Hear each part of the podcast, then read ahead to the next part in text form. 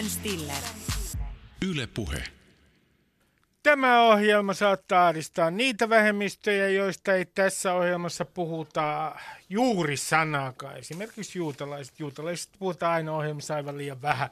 Ohjelma saattaa myös tuottaa epämiellyttäviä tunteita niille, jotka ovat eri mieltä puhujien kanssa, siis Veronika Honkasalon, Aurora Rämön ja Iivan Puopolon kanssa. Mutta sille me emme voi mitään. Kaikille ohjelmasta loukkaantujille ohjelman tekijä toteaa, eri mieltä olevien ihmisten aiheuttamat traumat kuuluvat elämään ja ovat sen suolla. Ja tähän heti ohjelman alkuun vielä erittelen, millä tavalla tästä ohjelmasta voi loukkaantua. Ensiksi on varsinainen loukkaantuminen, sitten on niin sanottu metaloukkaantuminen, jossa loukkaannutaan siitä, että joku on loukkaantunut väärin tästä ohjelmasta, ja itse edustan niin sanottuja transloukkaantujia, joiden mielestä metaloukkaantuja on loukkaantunut väärän ihmisen kommentista. Tämä teille kaikille selväksi. Mistä me puhumme? Nyt joku, joku voi kysyä, että mistä Aurora Rämö, Iivan Puopolo ja Veronika Honkasalo puhuvat tässä ohjelmasta. Me puhumme muun muassa äh, sisältövaroituksista, trigger-varoituksista, äh, safe spaceista eli turvatiloista. Me puhumme ajan hengestä. Aurora Rämö, Iivan Puopolo ja Veronika Honkasalo, lämpimästi tervetuloa. Kiitos. Kor- korjaan tosin sen verran, kun sanoit tuossa, että joku saattaa loukkaantua minun mielipiteestä, niin ei ole mahdollista, koska olen aina oikeassa. Ja, ja jos näin, näin tällainen niin kuin, mielipide jollekin hiipii, niin kannattaa muistaa se, että aa, se oli Ivan Puopolo, hän on aina oikeassa. No kysyn Veronika Honkasalo myös sinulta, oletko sinä aina oikeassa? En ole aina oikeassa. Koska en... olet viimeksi ollut väärässä? Varmaan siis joka päivä tulee tilanteita, että on väärässä. Jos kysytään varsinkin mun lapsilta. Aurora Rämö, kuinka usein olette sataprosenttisesti oikeassa? Öm, hyvin harvoin varmaan. Siis suurimman osan ajasta, kyllä. Täällä on siis äh, skeptisyyttä myös omien ajatusten suhteen. Ivan Puoppolo edustaa nyt vähemmistöä, hän on sataprosenttisesti oikeassa. Ja nyt Kyllä. kysynkin heti alkuun, koska me puhumme tänään myös identiteettipolitiikasta ja miksi se on noussut niin keskeiseksi, niin määritellä, asemoidaan teidät tähän heti alkuun. Ö, olen Ruben miesoletettu ja setä oletettu, usein binäärisesti ajatteleva maallistunut juutalainen, joka ei aio katsoa linnan juhlia. Binäärisesti ajatteleva tarkoittaa sitä, että näen asiat hyvin mustavalkoisesti, kaksijakoisesti. Miten te määrittelette ensinnäkin tänään oman identiteettinne ja identiteettinne suhteessa linnan juhliin? Tota, mä en oikein tiedä, onko mulla mitään hirveän henkilökohtaista kohtaista suhdetta linnanjuhliin, tai siis ei ole minkäänlaista. Äh, varmaan mä oon TV-katsoja siinä vaiheessa.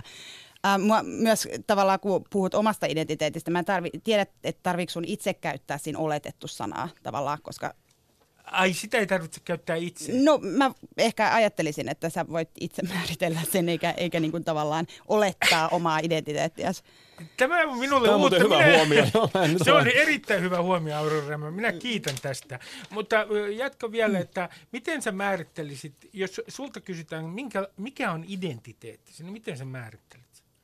No se on, se on vähän hankala kysymys. Tai siis jos mä osaisin määritellä sitä jo, joidenkin tiettyjen kategorioiden tai, tai kauhean niin kuin tarkasti, niin, niin varmasti olisin tosi paljon onnellisempi ihminen, mutta, mutta tota, äm, tää, täällä mä nyt varmaan, tai positio, jota edustan, on varmaan jonkinlainen valtaa pitävän median toimittaja. Valtapitävän media. Hieno. Tuo on hieno. Ivan Puoppolo, identiteetti. No siis mun identiteetti, niin kuin mä lehtijutussakin, jonka kirjoitin nyt liitteelle, totesin, että olen valkoinen, keski-ikäinen heteromies, eli edust, nyt käytän siis intersektionaalisen feminismin ää, sektioita, ja edustan, edustan siis näitä kolmea aivan selkeästi. Ja sitten samalla tavalla, Ruben, kuin sinä, niin olen binäärisesti ajatteleva. Mutta se johtuu siis mun, se johtuu siitä, että ihmiselle tulee ikää. Ja kun ihmiselle tulee ikää, aivojen plastisuus vähenee ja on mahdotonta, on mahdotonta enää sen jälkeen siis kerta kaikkiaan muuttaa näkemyksiään. Tämä näkyy myös siinä, että jos katsotaan Helsingin Sanomien mielipidepalstaa, niin kaikki sinne kirjoittavat ihmiset on yli 50-vuotiaita. Sinne ei kirjoita 15-vuotiaat tai 20-vuotiaat. Ja toisin kuin kuvitellaan, niin, niin se ei mene niin, että, että nuorena olisi hirveän vankat mielipiteet kaikesta, jotka sitten iän myötä hiljalleen alkaa liudentua ja näkee maailman niin kuin moninaisena, vaan täysin päinvastoin. Ja mulle on käymässä juuri näin. Öö, vielä suurellinen juhliin identiteettisi suomalaisuutesi No siis kunnioitan sitä sen takia, linnanjuhlia sen takia, että ö, se on mieletön TV-ohjelma, koska vuodesta toiseen kaksi miljoonaa tai ylikatsojaa pelkästään sillä, että ihmiset kättelevät toisiaan. Se, se on käsittämätön formaatti, toimii. Veronika Honkasalo, identiteetti. Niin, jos identiteetin haluaa määritellä, niin kai se on jotain sellaista, joka on muuttuvaista ja kontekstisidonnaista. Se on niin kuin minä suhteessa muihin. Eli se on aina jollain tavalla sosiaalista. Ää, tällä hetkellä mä täällä on, on jossain tämmöisessä ristikkäisessä roolissa varmaan, että mä oon nuorisotutkija, tieteentekijä ja sitten toisaalta mä oon vasemmistolainen poliitikko ja sitten mä oon nainen. Että nämä on ehkä ne identiteettiä määrittävät tekijät tänään. No mä itse asiassa nyt hyppään vähän käsitteeseen. Mä en saanut sanoa linnanjuhlista. Ole, ole hyvä, ole hyvä. Kaikki moko, sinua ei sensuroida. Veronika. Mua kiinnostaa se, mitä tapahtuu linnanjuhlien ulkopuolella. Eli se, että vastarintaliike on taas valtaamassa meidän katuja Helsingissä. Että se on mun mielestä todella huolestuttavaa, että, ei, että ovat jälleen siellä niin kuin natsit kaduilla. Että, että se on ehkä se, mikä nyt päällimmäisenä mielessä on. Ei, ole hyvä. Öö, ei mitään, siis öö, olisin siirtänyt Veronikan mikrofonia, koska hän, hän niin kuin katsoi pois sitä, mutta ei mitään, jatketaan eteenpäin. Hyvä. Tämä sivuhuomautuksena. Mä oikeastaan otan tähän heti alkuun, ennen kuin mä menen noihin trigger-varoituksiin ja safe spaceihin, niin mä otan yhden käsitteen, joka liittyy tähän äh, identiteettiin. Semmoisen käsitteen kuin white privilege, eli valkoisten etuoikeus. Mä kysyn vaikka sulta Veronika ensimmäisenä, että, että miten sinä käsität semmoisen käsitteen kuin valkoisten etuoikeus? Tämä on e-, ennen kaikkea amerikkalaisessa keskustelussa oikein keskeinen käsite. Valkoisten keskiluokkaisten ihmisten etuoikeudet tästä voisi pitää ehkä oman semmoisen radio-ohjelmasarjan. Kyse on niin kuin tosi vaikeasta keskustelusta, mutta ehkä itse lähden siihen tämmöisestä niin kuin sukupuolen tutkimuksellisesta näkökulmasta, että, että varsinkin siinä intersektionaalisessa feminismissä on, on jo, joitakin aikoja sitten herätty siihen, että miksi me niin kuin ajatellaan, että että valkoisuus olisi jotain semmoista, mitä ei tarvitsisi problematisoida e- eikä niin kuin analysoida. Ja, ja sitten on tämmöistä niin kuin whiteness studiesia tehty aika paljon. Eli, eli puretaan auki sitä, että meidän yhteiskunnassa kuitenkin se valkoisuus on lähtökohtaisesti normi. No, mä selvennän kaikille kuuntelijoille. Intersektionaalinen feminismi, ja korjatkaa minua, jos olen väärässä, tarkoittaa suunnilleen sitä, että ei oteta huomioon ainoastaan sitä, että on miehiä ja, miehiä ja naisia ja sukupuolivähemmistöjä, vaan otetaan huomioon myös esimerkiksi yhteiskuntaluokka ja etninen, ää, etninen ryhmä. Ja seksuaalinen suuntautuminen ja, ja paikallisuus ja tämmöiset monet risteytyvät niin kuin tekijät. No mä kysyn näin, koska olen itse keski-ikäinen, jo ylipainoinen, mies oletettu, tai niin kuin Aurora Kors mies, ollaan nyt miehiä ja, ja, ja kerrankin elämässä, niin, niin mi, miten mun pitäisi nyt analysoida tätä omaa etuoikeuttani? Siis mihin sen pitäisi vaikuttaa? Pitäisikö minun esimerkiksi olla hiljaa tietyistä asioista? Musta tuntuu, että se ongelma on siinä, se sitä on totta, että on sektioita, joista siis valkoisuus on varmasti niin kuin etuoikeutettu esimerkiksi mustiin tai seksuaalivähemmistöihin ja niin poispäin, mutta se ei ota huomioon yksilöiden värisiä eroja. Eli nyt jos Ruben, sinä kyllä yksilönä olet varmaan etuoikeutettu, siinä ei mitään, mutta jos ajatellaan, että olisi Jarkko, 33-vuotias, joka on syntynyt Mellunmäessä Pirinistin ja, ja sitten tota, sutenöörin lapseksi änkyttää ja on ollut koulukiusattu ja lapsena hyväksikäytetty, niin hän on edelleen valkoista privilegea omaava mieshenkilö. Ja nyt vaikka keskimäärin näin tietysti onkin, niin se ei auta Jarkkoa siinä tilanteessa yhtään, vai oliko hänen nimensä Jarkko. Oh, Mutta joka, tapauksessa niin siis se ei, ota, se, se, se ei ota huomioon sitä yksilöllistä yksilöllisiä eroja ihmisten välillä, vaan, vaan kohtelee heitä nimenomaan keskiarvoina ja massana. Kääntäen se tarkoittaa sitä, että jos meillä olisi musta homo, joka tietenkin on alisteisessa asemassa keskimäärin kyllä niin kuin valkoiseen heteromieheen, mutta hän voi olla syntynyt Eirassa lääkärijuristi perheeseen ja nauttii sitä kautta kulttuurista pääomaa, jota Jarkko ei ole ikinä saanut osakseen. Ja tällä tavalla se peittää alleen niin kuin reaaliset olosuhteet, jotka yksittäisillä ihmisillä on. Mutta tässä intersektionaalisessa tutkimuskeskeistä on nimenomaan se, että ihmiset voi olla eri positioissa eri tilanteissa, eli sekä alistetussa asemassa tietyssä kontekstissa ja sitten tavallaan valta-asema voi olla erilainen toisenlaisessa kontekstissa ja riippuen myös niin kuin elämänkaaresta. Että, että kai se on niin kuin se, ja sitten myös, että nämä erot ei välttämättä ole yhteismitallisia, että ei voida niin kuin yhteismitallistaa sitä syrjintää, jota näiden erojen takia esimerkiksi yksilö kokee. Mutta millä tavalla se mitataan se, että jos mä ajattelen sanon, että vasemmisto, jos ajatellaan perinteistä politiikkaa, niin me ollaan ajateltu, että jos joku putoaa tietyn tulorajan alapuolelle vaikka alle tuhat euroa kuukaudessa, niin me voidaan sanoa, että hän on huono-osainen. Nyt me halutaan kompensoida, otetaan rikkailta, annetaan tälle huono-osaiselle ja hän pääsee jaloilleen sieltä. Nyt identiteettipolitiikka lähtee siitä, että me mitataan huono-osaisuutta identiteetillä. Ja miten se miten me mitataan? Se mikä on se lukuarvo, joka annetaan sen mukaan, mitä identiteettiä kukakin sattuu edustamaan? Koska – niin kuin me huomataan, niin niitä on loputtomasti niitä ihmis, ihmisen, ihmisen ikään kuin sektioita, joista hän koostuu. Voi olla jarkkoja ja sitten harreja ja voi olla ties vaikka mitä, jotka on toki valkoisia, mustia, homoja ja heteroita, mutta kaiken maailman muutakin. Yhteiskuntatieteessä ehkä lähtökohtaisesti olla kiinnostuneita niin kuin asioiden mittaamisesta, vaan asioiden niin kuin kontekstualisoinnista.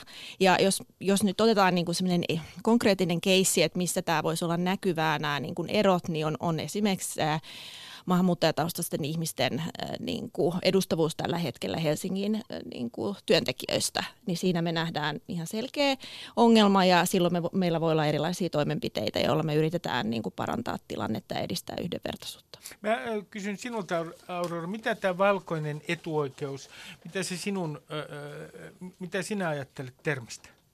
No siis nimenomaan, siis, siis totta kai se on, täytyy tarkastella tapauskohtaisesti, ja koska näitä todella vaikuttavia tekijöitä on usein monia. Uh, Mutta siis esimerkiksi nyt vaikka siinä, että jos sulla on tietty sukunimi maahanmuuttaja, tai no huono sana, mutta että, että tavallaan ei perinteissuomalainen sukunimi ja se, se tavallaan vaikeuttaa työnhakua, vaikeuttaa vuokrasopimuksen mm. tekemistä saamista, niin, niin tavallaan tämä on niin kuin hyvin selkeä tällainen asia, missä se näkyy. Että, että tota, mutta et, et siis...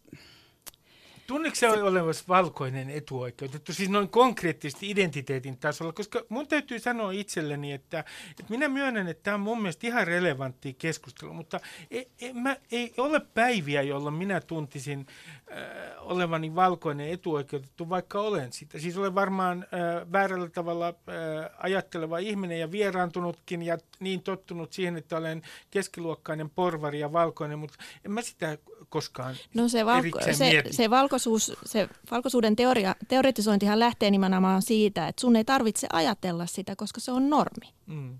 Se, se on se, mikä Kala, nyt... Kalaa ei tiedä uivansa vedessä. Eli minä, minä elän päivästä toisen väärässä tietoisuudessa. Sua ei joka päivä muistuteta sua siitä. Totta. Sua ei ulos, ulos suljeta sen takia, että, että sun ihonväri on valkoinen. Mutta tota, mä, mä heitän nyt... Sun olemassaoloa ei kiistetä, sun ihmisarvoa ei kiistetä jatkuvasti. Mm. Ö, mutta tänä ajattelun mukaan, mun täytyy sanoa, mä nyt lupasin, että mä en heitä tätä korttia pöytään, mutta mä heitän tämän oman juutalaiskorttini nyt pöytään. Eikö minä nyt sentään ole jollain tavalla uhri tässä? Äh, kyllähän minuakaan jollain tavalla sorretaan, koska olen juutalainen. Veronika, miten tämä rikkoo tämän pelin? Mä mietin tätä sun niinku kysymyksen muotoilua, että, että mihin, mihin sä niinku tähtäät tällä kysymyksellä ja mi, mitä niinku uh, uhriasema sulle merkitsee, että voit sä vastata siihen? Erittäin hyvä kysymys.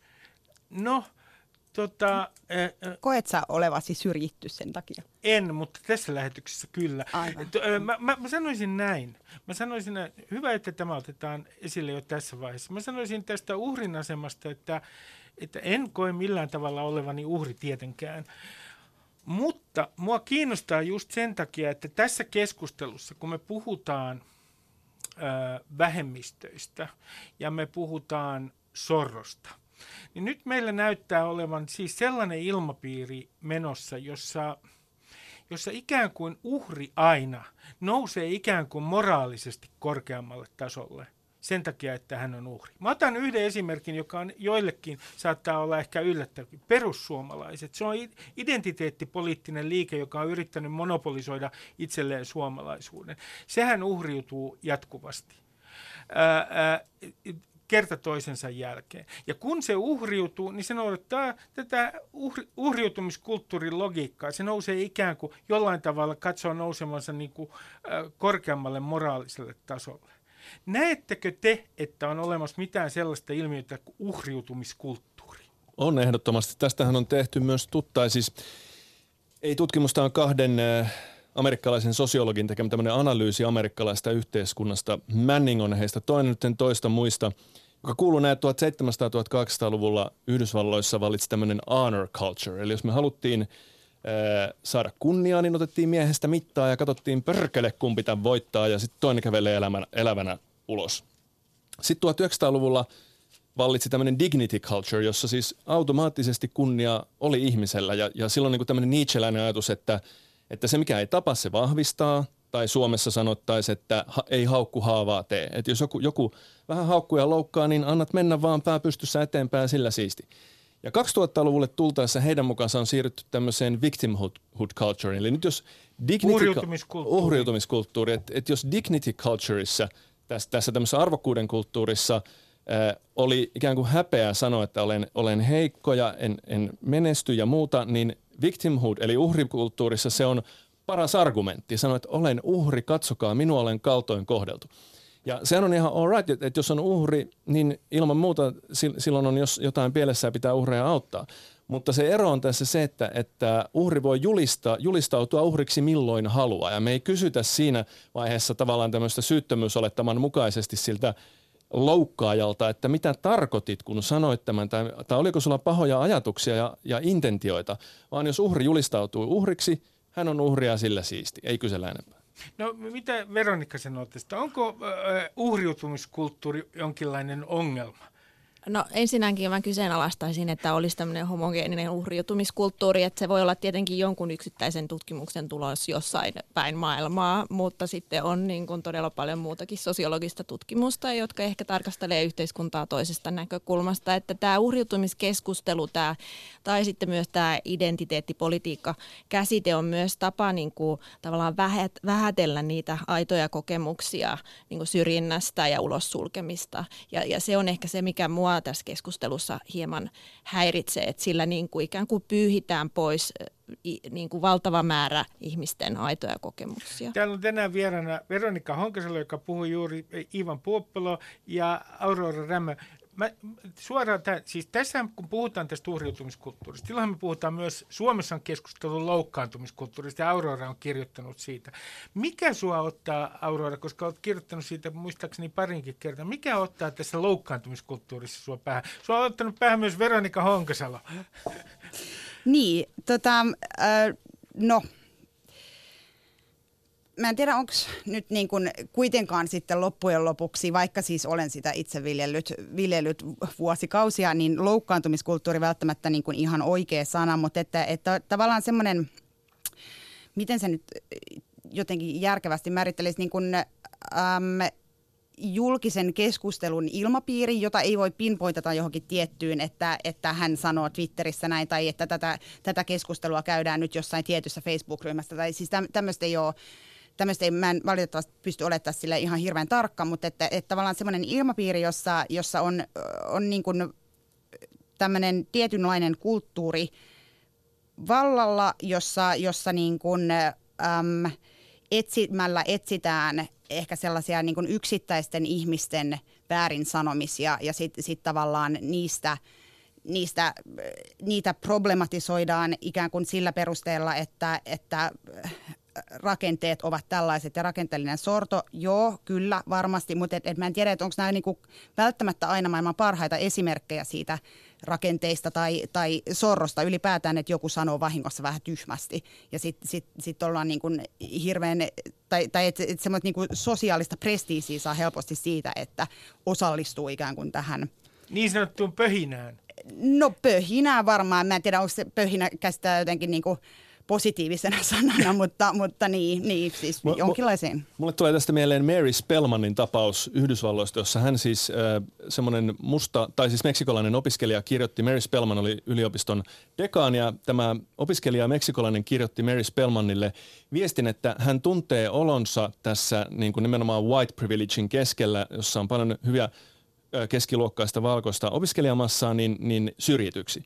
Ja Mary Spellman vastasi tälle opiskelijalle, että hän ymmärtää tämän ja haluaa tehdä tälle asialle jotain, että voitaisiko keskustella keskenään. Ja kirjoitti sitten tämän viestin loppuun, että meidän täytyy miettiä, mitä voimme tehdä niille opiskelijoille, who don't fit uh, in CMC's model. Tarkoitti siis, että niille opiskelijoille, jotka eivät sovi tähän malliin, joka tässä meillä yliopistossa on.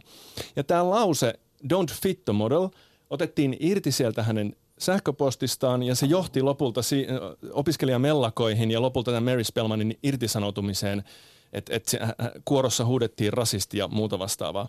Ja tässä oli kysymys nimenomaan tästä ilmiöstä, että, että siis ö, irrotetaan yksi lause asiayhteydestä ja, ja syytetään sen perusteella ihmistä rasistiksi, joka itse asiassa halusi vain hyvää näille ihmisille siksi, että näin pystytään hankkimaan siinä omassa viiteryhmässä prestige eli arvostusta ja, ja nousemaan, ka, ikään kuin puhumaan muille, että katsokaa millainen hyväntekijä minä olen. Nyt paha saa palkkansa tuolla. Ja sillä, että onko se todella paha, ei ole kauheasti merkitystä. No Veronika, eh, eh, eikä ole väärin sanoa näin, että sinut on eh, leimattu, käytän ihan syystä sana, myös leimattu lou, ammattiloukkaantujaksi. Ja minä olen ihan sitä, vahvasti sitä mieltä, että se on epäoikeudenmukainen leima sinulle, mutta, mutta miten sä itse suhtaudut siihen? No itse asiassa mut tulee ulos kirja tammikuussa, jossa mä kirjoitan siitä aika paljon. Eli mun mielestä tämä mielensä pahoittaminen, esimerkiksi tämä mielensä pahoittajatermi, loukkaantuja, on, se on ensinnäkin hyvin vahvasti sukupuolittunut termi. Sitä ei, Eli sitä ei, käytetään ei, naisiin. Kyllä, kyllä. Ja naispoliitikoista vasemmistopoliitikko on erittäin niin kuin herkullinen sellainen. Ja, ja yhtä herkästi ei niin kuin tunteellisteta mies toimia samalla tavalla. Et se onhan, sehän on niin kuin, tavallaan äärimmäinen tapa niin kuin tunteellistaa se, se ihminen ja sen sanoma. Ja mä oon usein sanonut, että kyse on yhteiskunnallisesta kritiikistä – Mä oon yhteiskunnallinen keskustelija, mä esitän kritiikkiä, usein myös tutkimuspohjaista kritiikkiä. Mä teen avauksia, mä kyseenalaistan niin kuin valitsevia valta-asemia. Ja se, että se niin kuin käännetään, että kyse on niin kuin loukkaantumista, niin sehän on tapa niin kuin tavallaan lapsellistaa mut sekä toimijana ja sitten niin kuin ikään kuin luoda musta semmoinen hahmo, joka ikään kuin vain tunteiden vara, varassa toimisi tässä yhteiskunnassa. Et sen takia mä näen sen hyvin ongelmallisena sen käsitteen. Ja myös ehkä sen takia, että, että nämä tämmöiset kategorisoinnit jää myös elämään pitkiksi ajoiksi. Ja, ja voi olla, että vaikka se termi, jota joku toimittaja esimerkiksi on käyttänyt, ei ole tarkoittanut sitä siinä merkityksessä, niin voi olla, että, että se jää elämään siinä mielessä, että sitten mun kohdalla esimerkiksi maahanmuuttovihamieliset niin voimat, se on oikein niiden semmoinen ihanne termi, että, että niin kuin tässä on tämä prototyyppi loukkaantujasta. Mennään, mennään, tota, mennään nyt siihen, mitä olen lupasin ohjelman alussa. Lupasin nimittäin, että me puhumme tässä ohjelmassa, siis keskustellaan myös siitä, miten oikein Suomessa keskustellaan, joka on taas metakeskustelu ja sitten on olemassa vielä sitä monimutkaisempi transkeskustelu, mutta siihen minä, minä en mene. Puhutaan näistä trigger-varoituksista, eli sisältövaroituksista, koska nehän liittyvät myös, no ei ihan suoraan, mutta tietyllä tavalla tähän, tähän sananvapauteen ja tämän ajan ilmapiiriin. Milloin Iivan, sinä kävit feministien tilaisuudessa, jo nyt liitteessä on siitä juttu. Millä tavalla sä olet törmännyt trigger-varoituksiin? Mä kysyn sinulta itse asiassa aluksi, että mitä tarkoittaa triggeröityminen? No triggeröityminen tulee alun perin siis posttraumaattisesta stressireaktiosta, eli semmoista ihmistä, jotka on elämässään kokenut jotain hirveitä tapahtumia, ollut esimerkiksi lapsisotilaina tai seksuaalisen hyväksikäytön uhreina, niin sitten myöhemmin elämässään saattaa – joku tekijä, joku ulkopuolinen tekijä saattaa laukasta tämmöisen niin kuin hallitsemattoman ahdistuskohtauksen. Ja tätä tapahtumaketjua kutsutaan triggeröitymiseksi, triggering. Ja, ja nyt se on, se on ihan oikea, oikea asia näillä ihmisillä, psykologinen oire, mutta se on siis nyt ulotettu koskemaan kaikkea en tiedä mielensä pahoittamista, mutta kaikenlaista sellaista ajattelua, mitä ei haluta kuulla. Ja, ja nyt amerikkalaisilla yliopistoilla alun perin trigger warning on ollut nimenomaan siksi, että jos esimerkiksi seksuaalisen hyväksikäytön uhri tulee, sanotaan nyt sosiologian luennolla, eikä voi noin niin kuin järkevästi ajateltuna olettaa, että siellä käsitellään joukkoraiskauksia, niin, niin siitä on haluttu ilmoittaa etukäteen, että täällä on tämmöistä meininkiä. Mutta nyt ne on niin kuin levin, levinnyt vähän sinne sun tänne ja joka toinen ihminen ilmoittaa olevansa triggeröitynyt milloin mistäkin. Se koskee tyypillisesti tämmöistä, tästä on tehty tutkimusta, niin kun Amerikka on, Amerikassa on siis sillä tavalla politisoitunut yliopistojärjestelmä, että siellä on oikeisto ja vasemmisto ja, ja vasemmistolaisuus on ollut kehittynyt siellä aika paljon viimeisen kymmenen vuoden aikana, niin semmoiset yliopistot, joissa on, jotka on erityisen vasemmistolaisia noin niin kuin amerikkalaisessa mittakaavassa, niin siellä sitä tapahtuu ja se koskee yleensä sellaisia tilanteita, joissa luonnontieteilijä tulee puhumaan geeneistä ja älykkyydestä ja tämän tyyppisistä asioista, kenties abortista ja muusta. Ja opiskelijat haluaa pakoon näitä ajatuksia. Ja, ja sitten sanovat triggeröityvänsä niistä ja ei sen takia voi tulla sinne luonne. No mi- mitä Veronika, milloin pitää laittaa sisältövaroitus eli triggervaroitus? Mitä tilanteita se sinun mielestäsi koskee? No mä ymmärrän tämän siinä niin kuin tavallaan feminismin kontekstissa. Eli Eli, eli tavallaan niin kuin feminis, mun mielestä on tärkeää muistaa se, että sekä feministisen keskustelun että, että akateemisen feministisen keskustelun sisällä on valtavan moninaista keskustelua näistä triggereistä. Ja siinä näkyy myös niin kuin selkeä sukupolviero. Ja, ja mä en nyt ihan ehkä allekirjoittaisi sitä, että, että olisi joku tämmöinen vasemmisto-oikeiston jako ja että ne on ne, nämä tietyt kysymykset tai, tai aiheet. Että, että itse asiassa mikä mun mielestä on kiinnostavaa, että tämä on nimenomaan niin sukupuolen tutkimusta koskeva, koskeva niin pedagoginen kysymys, jota, jota sen alan opettajat paljon niin pohtii meillä, meillä ja maailmassa. Ja kysymys on siitä, että, että, tota, että huomioidaan niin kuin ihmisten niin kuin kokemukset eriarvoisuudesta mitä moninaisimmilla tavoilla.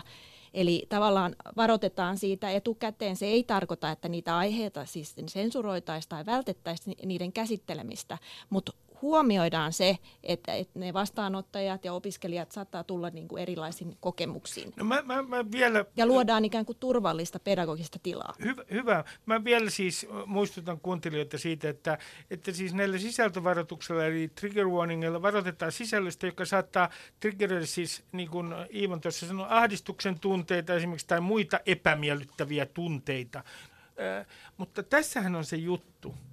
Nimittäin tässähän keskitytään siihen, että tunteeseen. Tunne on totuus ikään kuin. Jos joku ahdistuu jostain, niin, niin pitäisi triggeröidä. Mutta tämä esimerkiksi, jos ajattelee Aurora, teidän lehden tai minkä tahansa muun lehden sisältöä, niin sehän on täynnä uutisia, jotka mahdollisesti aiheuttavat ahdistusta. Niin mä en ihan, mä en ihan ymmärrä, minkä takia tie, tietyt, tietyt jutut täytyy niin kuin, ää, merkitä jollain sisältövaroituksilla, kun tämä journalismi on täynnä muun muassa ilmastonmuutosta koskevia juttuja, jotka aiheuttavat hirvittävän syvää ahdistusta. Ja siitä tulee mieleen, että pitäisikö nekin jollain tavalla varustaa jollain trigger-varoituksella. Niin siis kyllähän esimerkiksi television uutislähetyksissä on pitkään sanottu etukäteen, jos näytetään jotain graafista sotakuvaa mm. ja siis, siis tavallaan voidaan ajatella, että esimerkiksi elokuvien ikärajat on ikään kuin tällaisia, että, että ajatellaan, että äh, niin kuin, äh, lapsille ei sovi jokin tietty, tietty, tietynlainen sisältö, että, että tavallaan se on ehkä jotenkin liittynyt enemmän tuommoisiin kehitysvaiheisiin kuin varsinaisesti sitten tämmöisiin äh, ikään kuin traumaperäisiin reaktioihin. Ja tavallaan äh, se, se, mikä minä niin trigger warningeja tai varoituksia on siis, siis nimenomaan tässä posttraumaattisen stressi, stressireaktion äh, yhteydessä tavallaan ajateltu, niin nehän on, tai niiden tarve on ennemminkin oire kuin varsinaisesti hoito niihin. Että, että tavallaan sitten sit tämä tämmöinen, mistä luin ensimmäisen kerran varmaan ehkä 2014 nimenomaan näistä jenkkikampuksista, joissa, joissa sitten joku oliko nyt Harvardin lakiopiskelijat oli niin kuin vaatinut, että, että raiskauslainsäädäntöä läpikäytäessä niin, niin tavallaan olisi, olisi varoituksia tai, tai että sitä ei mahdollisesti tarvitsisi tai sen opetukseen ei tarvitsisi osallistua. Ja, ja tavallaan tämmöisiä esimerkkejähän on aika helppo nostaa, siis, siis niin, niin kuin tavallaan siinä mielessä saada asia kuulostamaan täysin naurattavalta, että, että koska siellä on paljon siis semmoisia esimerkkejä. Esimerkiksi äm, olikohan nyt taas, se oli University of Californiassa esimerkiksi on listattu niin kuin tämmöiseksi offensiiviseksi lauseeksi, että sanoa, sanoa siellä, siellä kampusympäristössä, että, että tota, äh, mielestäni pätevimmän pitäisi saada työpaikka, koska tämän joku voi kokea siis äh, niin kuin vähätteleväksi tai, tai monella, monella tavalla, mutta että, että tavallaan mä ymmärrän siis ikään kuin turvallisten tilojen tarpeen. Ja siis tavallaan sitähän näillä haetaan nimenomaan turvallisia oppimisympäristöjä ja, ja, ja, tota, ja, ja siis varmasti se toimii monissa, niin kuin, kuten tilaisuudessa, jossa Ivan Puopolo kävi nyt liitteeseen tekemässä juttua, mä en tarkalleen muista feministinen foorumi, se oli ehkä nimeltään, jossa, jossa tavallaan nämä osallistujat on sitoutuneita tietynlaiseen, tietynlaisiin sääntöihin ja, ja haluaa niitä noudattaa ja, ja niin kuin näin. Näin, mutta että, että sitten taas tavallaan tämmöisen turvallisen tilan käsitteen laajentaminen julkiseen keskusteluun on mun mielestä vaikea ajatus ja käytännössä tosi vaikeaa myös, koska, koska sehän myös ikään kuin olettaa sitä, että jo, saadaksesi puheoikeuden jossain tietyssä asiassa, niin, niin sun mahdollisesti täytyy kertoa sinun traumaattisia kokemuksia tai sanoa, että, no, että että tota, varallisuustilanteeni on tämä tai että, että minulla on tällaisia tällaisia mielenterveysongelmia, joka on mun mielestä täysin niin kuin kohtuuton ajatus julkisessa keskustelussa, että ihmisen tulisi niin kuin tavallaan tällaisin, tällaisia henkilökohtaisia asioita kertomalla niin kuin ikään kuin lunastaa se osallistumisoikeus. Ja, ja tavallaan... Miten, miten, miten siis, äh, otet, kerrotaan tässä yhteydessä äh, ihmisille, että siis turvalliset tilat, ne liittyvät tähän myös triggeröitiin. Ne ovat tiloja, joissa ihmiset siis voivat tuntea sillä tavalla itsensä turvallisiksi, etteivät he triggeröidä ja koe minkäänlaista Mikroaggressioita. Mutta tässä mun mielestä on olennaista kysyä, että, että millä tavalla se on turvatonta tuntea ahdistusta? Mitä sitten?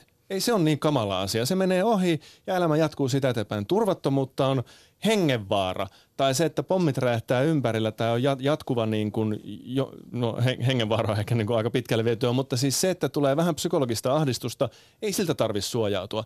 Tämähän on itse asiassa siis myös lasten kasvatuksessa ihan olennainen osa, että he tiety, altistuu tietylle määrälle – loukkaantumista tietylle määrälle, jopa kiusaamista. Kiusaaminen on eri asia kuin siis systemaattinen kiusaaminen, sille ei kenenkään tietenkään pidä altistua, mutta se, että joskus sanotaan jossain pahasti, siinä ei ole mitään ongelmaa. Se on tämä Jonathan Hyde, joka on siis sosiaalipsykologi, niin vertaa tätä tämmöistä psykologista mekanismia ihmisellä immunipuolustukseen, että jos ei sitä koskaan haasteta, se ei myöskään koskaan kehity.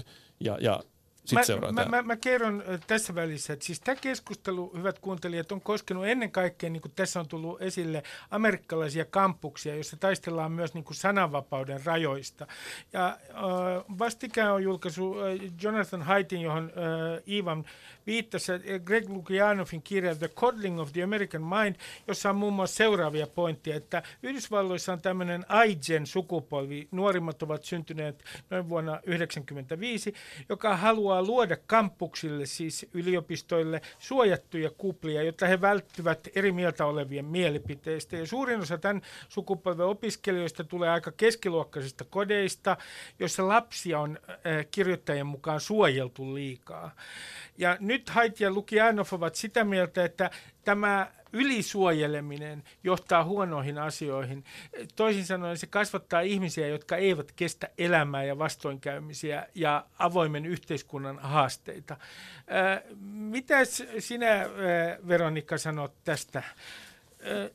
No jos mä ajattelen nuorta sukupolvea, joka tähän maailmaan tällä hetkellä kasvaa, siis jotain sanotaanko nyt 25-vuotiaita sitä alaspäin, niin, niin he elää niin kuin tavallaan elämää, joka on monin tavoin paljon epävarmempaa kuin meidän sukupolve ja mun, mua suku, mun, suku, mua niin kuin, mun vanhem, niin, nimenomaan, Se on niin, mielestäsi paljon vaikeampaa kuin me, eh, meidän no kyllä, jos vara, varallisuuseroja ja, ja niin kuin tavallaan sitä, niitä, sitä varallisuutta, mitä heillä, heillä on käytettävissä, niin sen tutkimukset osoittaa, että se niin kuin käänne on tapahtunut mm. siellä. Että, tota, että on Silti me tosi, tosi, to, yhteen tosi, prosenttiin maailmassa. No niin, tosiasia on tämä ja ilmastonmuutos esimerkiksi on tosiasia. Että, et, ja sitten tosiasia on myös se, että, että meillä on nuori sukupolvi, joka näkee maailman aivan eri tavalla, joka kyseenalaistaa nämä vallitsevat patriarkaaliset valtasuhteet. Ja heillä on täys oikeus tehdä se. Ja, ja se niin kuin tavallaan reaktio nyt, mikä on niin voimakas näihin trigger warningeihin esimerkiksi, kertoo mun mielestä siitä reaktiosta suhteessa siihen, että valtasuhteista ravistutetaan, että nämä, tämä sukupolvi, nuori sukupolvi ei ota annettuna enää sitä. He on sitä mieltä, että nämä asiat pitää huomioida esimerkiksi opetuksessa tai, tai yliopistolla. Mitkä asiat? Et esimerkiksi sensitiivisten asioiden käsittely, että et, et niin kuin nuorten eri taustoja pitää käsitellä sensitiivisesti. Ja, ja mun mielestä, Miksi? Mitä? Miksi? Sen, no sen takia, että se olisi rakentavaa se pedagogia, mutta tämä on yksi näkökulma. Meillä on sitten myös, niin kuin mä sanoin, akateemista feministä tutkimusta, joka ei ole ehkä sitten suhtautuu kriittisesti, että onko, onko sitten näin, että, että, että eikö eriarvoisuuden pidä tuntua iholla, että, että silloin kun puhutaan valtarakenteista, niin se on aina jollain tavalla – niin kuin vaikeaa ja oman etuoikeutetun aseman kyseenalaistaminen Mut on aina, aina vaikeaa. Mitä, Veronika, mitä sinä sanot äh, allekirjoittaa? Mutta sen mä haluan vielä lisätä, että sitten meillä on tämä alt-right-liike, joka myös niin kuin tekee avoimesti pilkkaa näistä trigger warningeista. Et se on mun mielestä tosi tärkeää. Myös Suomessa. Myös kyllä, Suomessa. kyllä. Että naureskelee, että niin ihan naurettavaa tämä tämmöinen, niin kuin, että just tämä lumihiutale sukupolve, hehe. Että et, et he ovat liian herkkiä ovat, siis. Niin, että Snowflake on se, se, se, niin kuin lyödään läskiksi sitten kokonaan. Se kritiikki tavallaan, mikä siellä taustalla on. Eli tässä on siis monia eri ryhmiä, jotka keskustelee, onko tämä järkevää vai ei. Sä viittaat, tämä erittäin mielenkiintoista Veronika, viittaat paitsi siihen, että on nousemassa uusi sukupolvi, niin tietynlaiseen kulttuurilliseen niin kuin murrokseen. Mutta mä kysyn vielä sinulta, Veronika, että mitä mieltä olet allekirjoittaneesta, joka esimerkiksi tuntee ahdistusta valkoisena, ylipainoisena miesoletettuna tai miehenä, ihan miten haluatte, tämän miituu-tunnelman kesken. Mulla ei ole sinänsä mitään tietenkään sitä vastaan, että seksuaaliseen häirintään puututaan. Mutta te, kyllä mä myönnän, että mulla on sellainen niin kuin, hie, hieman sellainen ahdistunut tunne siitä, että, että kuulun ryhmään, joka on syyllinen suunnilleen kaikkeen. Ja toi syyllisyys on mun mielestä äärimmäisen kiehtova termi. Mistä se kertoo, että tunnetaan syyllisyyttä? Mistä se kertoo, että kun puhutaan eriarvoisuudesta, niin tulee heti se reaktio, että älä syyllistä meitä. Ja, ja musta tuntuu, että ihmiset ikään kuin pysähtyy siihen, että älä syyllistä. Sen sijaan, että he miettisivät, mitä mä teen tällä tunteella, mi, mi, mi, minkälaiseen toimintaan se mahdollisesti johtaa pitäisikö mun tehdä asioilla jotain. Eli jäädään niin kuin lukkoon siihen syyllisyyden tunteeseen. Mutta eikö Ruben voi, voi niin kuin asettaa trigger warningin, että häntä ei saa näistä asioista syyllistää, koska niin, hän minkä triggeröityy? Takia, minkä takia ei ole tämmöiselle ylipainoiselle keskikäiselle miehelle mitään trigger warningia, koska kyllähän mekin ahdistumme. Meilläkin on sydän, meilläkin on sielu. Ei se, kyllä ole sielua, mutta siis jo. Kyse on vaan siitä, että valtaa halutaan jakaa uudella tavalla, ja se tekee aina kipeää, kun siitä omasta valta-asemasta joutuu luopumaan. No, siitä, siitä, siinä olet Veronika äh, ihan äh, oikeassa, mutta käsittääkseni Ivan, sinä nyt liitteen artikkelissa, sinäkin äh, myönsit sen, että tunnet jonkinlaista uhkaa tietyllä tavalla. Äh, siis Tarkoitatko siellä nimenomaan siis tapahtumassa? Joo, siis, siis, no sen kyllä, siis se oli siinä mielessä erittäin valaiseva, että koska minä siis olin varmasti niin kuin marginaalia siellä. siellä. Siellä ei ensinnäkään ollut miehiä käytännössä ollenkaan tai ainakaan mies oletettuja. Näin, nyt on näin oikein sanoa, koska en puhu itsestäni vaan muista. Ja, ja tota, muutenkin nyt olen lähes varma, että he oli jollain tavalla marginaalissa olevia ihmisiä kaikki. Ja mä todellakin tunsin niin kuin oloni ulkopuoliseksi ja ehkä nyt jollain lailla myös en mä voisi tiedä, onko uhattu ihan oikein sanoa, koska ei mulla mitään hätää tietenkään siellä ollut, mutta sellaiseksi, että, että ihmiset katsoo, että mitä toi täällä tekee. Ja, ja kyllä mä voin niin kuin ymmärtää hyvin, että sit jos on marginaalissa noin muuten yhteiskunnassa ja on jatkuvasti se olo, että mitä toi täällä tekee, niin kyllä varmaan niin kuin tulee mieleen, että, että, että haluan tehdä tälle asialle jotain. Si- mä kysyn yhden asian teille, joka on jäänyt mulle vähän hämäräksi. Kun on tämmöinen niin hyvin toimeen tuleva keski-ikäinen – valkoinen mies. joka asuu äh, Etelä-Helsingissä, niin oletko mä nyt niin kuin kollektiivisesti jotenkin, ja mä palaan tähän syyllisyyteen Veronika, koska äh, äh, minä syyllistyn hyvin helposti, niin onko mä nyt kollektiivisesti jotenkin syyllinen, kuulun semmoiseen ryhmään, joka on niin kuin syyllinen paitsi patriar- patriarkaatin kaikkiin rikoksiin plus kolonialismi? No mä en tiedä, onko syyllinen niihin kaikkiin, mutta tota, siis Kiitos, mä, mä, mä jatkaisin vielä vähän tuosta, mitä, mitä mä sanoin tavallaan ja tuosta puheoikeuden lunastamisesta niin kuin tiety, tiettyjä ää, kategorioita tai, tai henkilökohtaisia ominaisuuksia tai traumoja, traumojen esiin tuomisesta. Että tavallaan, jos niin ei tee, joka on siis mun mielestä hurja ulotus, että, että nyt, nyt sun pitäisi keskusteluihin osallistuessasi jatkuvasti korostaa sitä, että olet juutalainen ja että on ollut holokausti. Niin, niin tavallaan, eihän se, nyt tavallaan, se ei kuulu mulle, että mi, mitä uskontokuntaa sä edustat.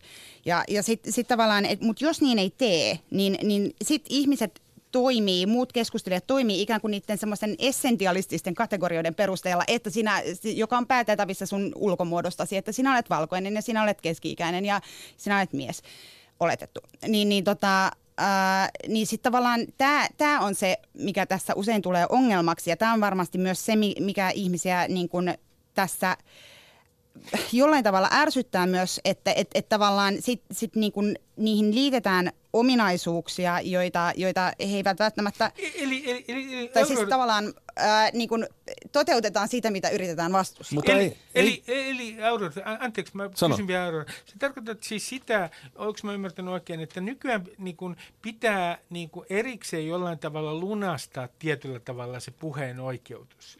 No siis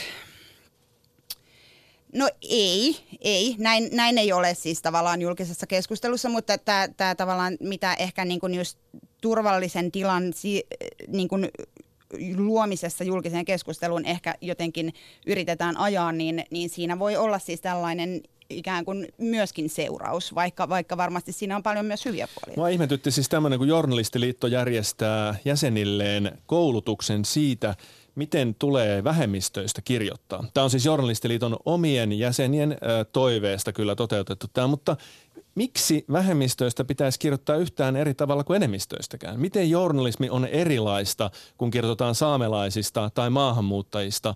Journalismi on totta ja puhutaan niistä asioista, jotka on oikeus sisältö on kunnossa, sillä ei yhtään mitään merkitystä, ketä se koskee. No tota, ne mediatutkimukset, mitä mä oon lukenut esimerkiksi siitä, miten, miten esimerkiksi ää, turvapaikanhakijoista on uutisoitu, niin kyllä siinä on niinku ihan semmoiset tietyt omat kaavansa, jotka näkyy selkeästi. Ja, ja Mari K. Niemi on esimerkiksi tutkinut sitä, että ketkä oli esimerkiksi äänessä silloin 2015, kun turvapaikanhakijoita tuli enemmän kuin tavallisesti, niin ne oli suomalaiset viranomaiset, pääasiassa miehet, poliitikoissa pääosasta, pääosin persut.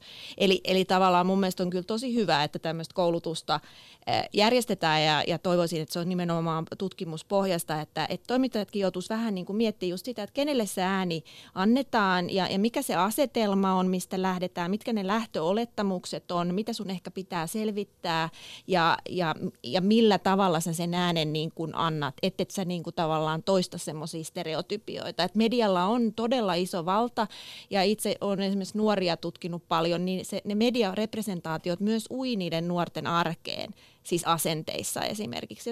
Et, se on tosi merkittävää. Mutta eikö, eikö, Eli eikö, eikö hyvä, hyvä tasa, eikö journalistiliitto, eikö erittäin hyvä. Eikö tämä ole tasapuolisuuden vaatimus, joka koskee kaikkea journalismia, ei ainoastaan vähemmistöjä tai maahanmuuttajia ja niin, että, että, että jos tuommoista journalismia se on vaan huonoa journalismia silloin yleisesti ottaen. No mun mielestä tämä kyseinen koulutus, josta sanoit, niin mun mielestä se on erittäin hyvä. Sitten voisi tietenkin miettiä myös niin kuin sukupuolisia representaatioita ihan samalla tavalla. Mutta Veronika, voiko olla, voiko olla sellaista stereotypioista puhdasta ajattelua yleensä? Siis, että me voimme olla tietenkin sensitiivisiä omien stereotypioittemme suhteen, mutta, mutta kyllähän sullakin on stereotypioita. On stereotypioita ja, ja, ja tosi tiukkoja asenteita, mutta kyllä mä niin kuin pyrin elämään elämään sillä tavalla, että mä olisin niin kuin tietoinen niistä asenteista ja pyrkisin purkamaan niitä ja tekemään toisin.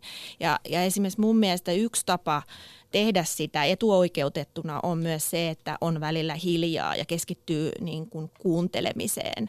Ja, ja tuntuu, että tässä ajassa on niin kuin tosi paljon hälyä ja, ja tosi paljon provokaatiota ja mitä hurjempia reaktioita sä saat, niin sen niin kuin hienompaa. Ja, ja naisvihasta ja misogyniasta on tullut jotenkin semmoinen niin kuin normi, että näin kuuluukin ja näin voi nyt yhtäkkiä sanoa, eikä välttämättä mietitä, että se koskee niin kuin ihan oikeita ihmisiä ja sillä kyseen niin kuin alastetaan heidän ihmisarvo esimerkiksi, niin kyllä, kyllä mun mielestä on paljon, mitä me voidaan niille omille asenteille eikö, eikö tehdä. feministillä on nyt enemmän valtaa kuin koskaan aikaisemmin suomalaisessa yhteiskunnassa MeToo-kampanjan ansiosta? Toisin sanoen, siinä tapahtuu joku hegemonian muutos suomalaisissa sukupuolirooleja koskevassa keskustelussa. No sitten ei Ruben kyllä eletä samassa todellisuudessa. Eikö? Ei, ei, ei varmaan eletäkään. Mä myönnän, mä olen Pakko sanoa, että siis tasa-arvo on ottanut siis kaikilla asteilla siis äh, takapakkia siinä mielessä, että ihan tas- tavallisista niin kuin tasa-arvokysymyksistä on ihan äärimmäisen vaikea keskustella, niitä on vaikea nostaa poliittiselle agendalle.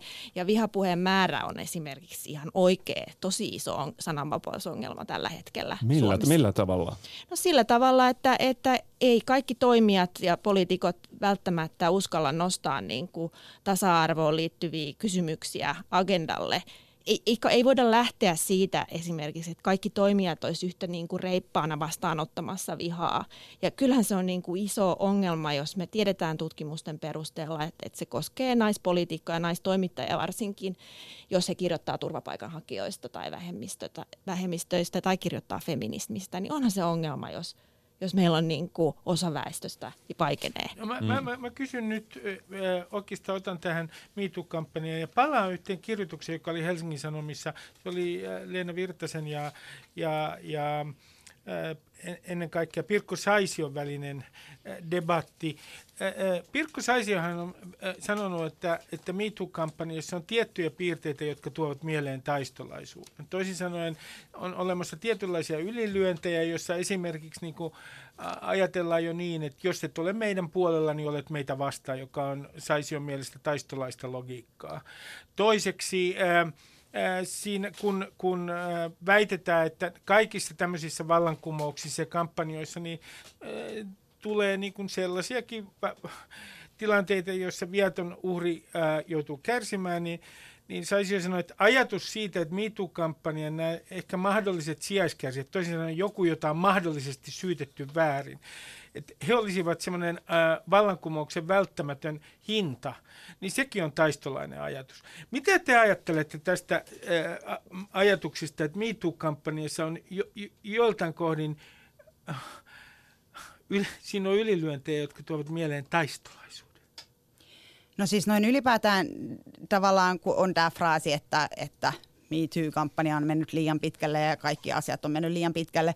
Musta on aika käyttökelvoton ajatus monella tavalla, koska siis onhan niin kuin täysin selvää, että että sama ilmiö voi aiheuttaa monenlaisia asioita. Että, että siis varmasti on niin, että, että niin kuin seksuaalinen ahdistelu otetaan vakavasti sitä ei, tai vakavammin, sitä ei välttämättä pidetä niin kuin enää jonain hysteeristä ämmien tiiäksä, flirttailun mm. estämisenä ja, ja tavallaan ja hyvä niin. Ja, ja siis ilman muuta se, se on niin kuin tavallaan asia, joka pitääkin ottaa vakavasti ja josta pitää keskustella ihan niin kuin muuna kuin tunneperäisenä ilmiönä, mutta sitten samalla yhtä niin kuin tässä, tässä asiassa on myös totta kai käynyt niin, että sitten on ollut tämmöisiä yksittäistapauksia, joissa nämä väitteet ei ole pitänyt paikkaansa, jossa sitten taas ei voida välttämättä mun mielestä ajatella, että oikeusvaltiossa pitäisi suhtautua niihin sillä tavalla, että, että no, ää, tämän yhden miehen työpaikka ei niin kuin tavallaan ei ole mitään verrattuna siihen, että naisten oikeudet menee eteenpäin. Minusta nämä ei ole verrannollisia asioita millään tavalla. Ja, ja että et totta kai myös sit taas tämmöisiin niin väärinsyytöksiin tulee suhtautua vakavasti. Että, että niin kuin, ja ja sitten tavallaan näiden esimerkiksi väärien syytösten tai, tai kaiken asian sekoittumisen keskenään tai, tai tämmöisen niin kuin, kritisoiminen tai siitä puhuminen ei myöskään ole mitään MeToo-kampanjan vastustamista. Eihän siinä niin mitenkään nollata sitä, vaan että, että niin kuin yhdellä ilmiöllä on monia vaikutuksia. Mitä, mitä Iivan sanoo MeToo-kampanjan? Mä, mä, mä en osaa sanoa siihen, mit... en osaa sanoa siihen oikein yhtään mitään, että siis minun nähdäkseni, siis mä en ole nähnyt näitä ylilyöntejä kamalasti. Mä voi olla, että esimerkiksi Aku... Fredrik Aku Virtasen tapa Ruotsissa on herättänyt paljon no se keskustelua. on, joo, Ja se- minä nostin nämä ylilyönnit esi- esiin lähinnä sen takia, että tunnen itseni niin uhatuksi koko ajan. mutta Aku Minä Louhimie, olen Aku, uhri Veronika. Aku, Aku, Lo- Aku Louhimiehen tapaus on varmaan siis ylilyönti siinä mielessä, että hän, hän tuli rinnastetuksi miituuhun ja seksuaaliseen häirintään, vaikka mistään sellaisesta ei ollut kysymys. Hänellä oli niin kuin, eh, kyseenalaiset työn johdolliset metodit, mutta se on eri asia kuin seksuaalinen häirintä. Ja hän meni vaan sinne samaan romukoppaan kaikkien muiden kanssa. Mutta en mä tiedä, mitä muita ylilyöntejä sitten ainakaan Suomessa, että voi olla, että muualla maailmassa niitä on enemmän. Niin ja Suomessahan tämä, an, anteeksi, mä, Niin, ole hyvä. tota, on nopea, niin, niin tota, Suomessahan tämä tavallaan nämä esimerkiksi esiin nostetut nimet ja tämmöiset, niin ni- niihin on ollut paljon suurempi suodatin kuin, kuin vaikka Ruotsissa saati sitten Yhdysvalloissa, mutta et, et tämmöisiä niin kuin huhupuheisiin perustuvia listoja on, on julkaistu muualla maailmassa ja näin, että et, et onhan tässä niin kuin tavallaan tämmöistä, tämmöistäkin tapahtunut. Mm. Mit- Mitä Veronika sanoo MeToo-kampanjasta? Niin siis... Ja tästä taistolaisväitteestä. Niin, no siis munkin mielestä tuo mediakeskustelu on varmaan ollut aika erilaista just Suomessa ja Ruotsissa, että, että Ruotsissa niin kuin perinteinen media on lähtenyt sit julkaisemaan ilmeisesti näitä niin kuin huhuja, mitä so, somessa on ollut ja, ja nimilistoja ja siihen Näin ei on. sit suomalaiset toimittajat ole lähtenyt ja tietenkin tähän liittyy niin kuin t- vakavia eettisiä kysymyksiä, joita pitää pohtia pohtia. Mutta että mä mietin just tuossa tänään aikaisemmin, että kun sanotaan usein, että tasa-arvo on mennyt liian pitkälle, niin, niin mitä se niinku tarkoittaa? Mi- mikä se on se niinku raja, joka on ylitetty ja koska se tapahtuu? Että tota, tämä on aika semmoinen niinku, jo vuosikymmeniä jatkunut keskustelu, että nyt, on, nyt menee jo liian pitkälle. Että, että Eli- sitä on eli- feministit saanut kuulla jo 70-luvulla. Eli Veronika, sinun mielestäsi minun argumentointini tässä on niin kuin, tavallaan patriarkaatin yritys niin kuin padota MeToo-kampanjan äh, vaikutus. Hei, Olet kyllä aivan oikeassa Sitä siinä. voisi tulkita siitäkin Nyt kun, näkökulmasta. nyt kun täällä on paikalla feministi, niin saanko kysyä, koska mä en koskaan ymmärtänyt, mä en ole koskaan ymmärtänyt, mä en ole koskaan ymmärtänyt, no, mutta sitä on titulerattu, hän on titulerannut itseään Joo, feministiksi joo, tässä. niin siis en mä mitenkään kiellä tätä statusta, tämä, sun reaktio oli hauska. Eli haluan tietää, koska mä en ole ymmärtänyt patriarkaattia, mitä se tarkoittaa. Kirjoitin tästä myös kolumni vähän aikaa sitten. Ja se ei edelleenkään selvinnyt, mitä se tarkalleen ottaa. No, että jos me halutaan taistella patriarkaattia vastaan, niin silloin pitää tarkasti tietää, mitä vastaan taistellaan. Ja nyt mä haluaisin tietää, että mikä, kuvailkaa se tilanne, kun patriarkaatti ei vallitse.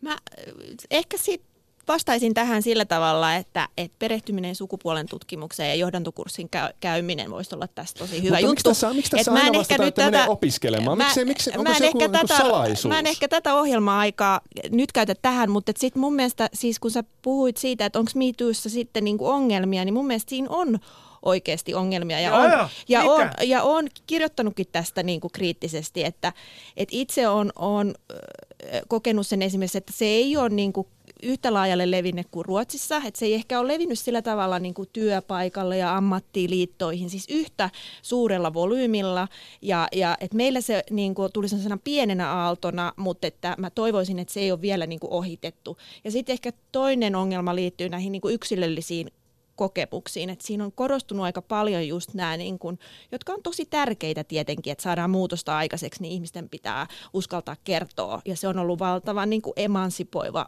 tota, merkitys monelle, mutta me ei saataisi niin pysähtyä siihen. Ja sitten meidän pitäisi miettiä, että minkälaisille kokemuksille tämä MeToo on antanut tilaa ja mitkä ei ehkä ole tullut esille. Plus sitten se tärkein kysymys, että mitkä ne on ne rakenteelliset tekijät, jotka mahdollistaa Patriarkaatti, mm. jolloin me päädytään patriarkaattiin juuri Se siihen. kuulostaa uskonnolta. Suoraan sanottuna siis kos, kukaan ei...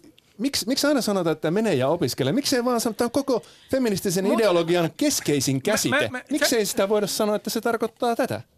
Mä, mä Veronika heitän tässä yhden pointin ja, ja myönnän nyt, että olen patriarkaatin edustaja, kun sanon näin. Mutta, mutta tässähän on, tämähän on aika näppärä termi, koska tässä voidaan aina niin kuin sanoa, että tämä ja tämä johtuu rakenteellisista tekijöistä, toisin sanoen patriarkaatista. Ja me olemme hyveellisiä. Ja tuo patriarkka, äh, patriarkaatti äh, niin kuin, äh, sortaa meitä. Ja sitten se jää, minunkin mielestäni se jää vä- välillä vaan, siitä on tullut hokema tästä patriarkaatista. No mä ehkä, en, siis mä käyttäisin nyt tässä, puhutaanko niin kuin sukupuolittuneesta valtajärjestelmästä, että kyllähän se on ihan oikea vakava kysymys, että meillä oli tämä journalistin äh, keissi, keissi nyt, tai siis pitkä laaja juttu tuli, tuli viime viikolla ulos, ja, ja tota, toimittajien keskuudessa tapahtumasta niin kuin, aivan siis niin kuin järkyttävästä, jo, joka jo kyllähän sitä tosi monet miettii, että miten siis tätä... Niin, että, että miten tätä ei ole, niin kuin, miten mukaan kukaan ei ole siihen puuttunut, miten sen on annettu ikään kuin tapahtua, niin kyllähän se kertoo jostain semmoisesta kulttuurista ja järjestelmästä, jossa me kaikki ollaan osallisena. Siis Millä? Ei voi minä ainakaan olla osallisena na, mitenkään. No olet sinäkin osallisena na, kyllä. Siis nainen... Miten? En mä, ole, en mä ole ahdistellut yhtään ketään. No ei ole kyse siitä. Me kaikki ollaan niin kuin siis tästä yhteiskunnassa osallisena ja osa, osa niin kuin niitä valtahierarkioita eri tavoin. Mä, mä huomautan kuuntelijoille, että Veronika siis viittasi journalistilehden juttuun, jossa puhutaan toimittaja Ari Lähdismäen ää, raiskaustuomioista ja siitä, miten hän on toiminut. Ja siinä on kokonaan uusia informantteja, jotka kertovat ää, Lähdismäen ää, seksuaalisesta käyttäytymisestä, siis seksuaalista väkivallasta voidaan kai sanoa näin.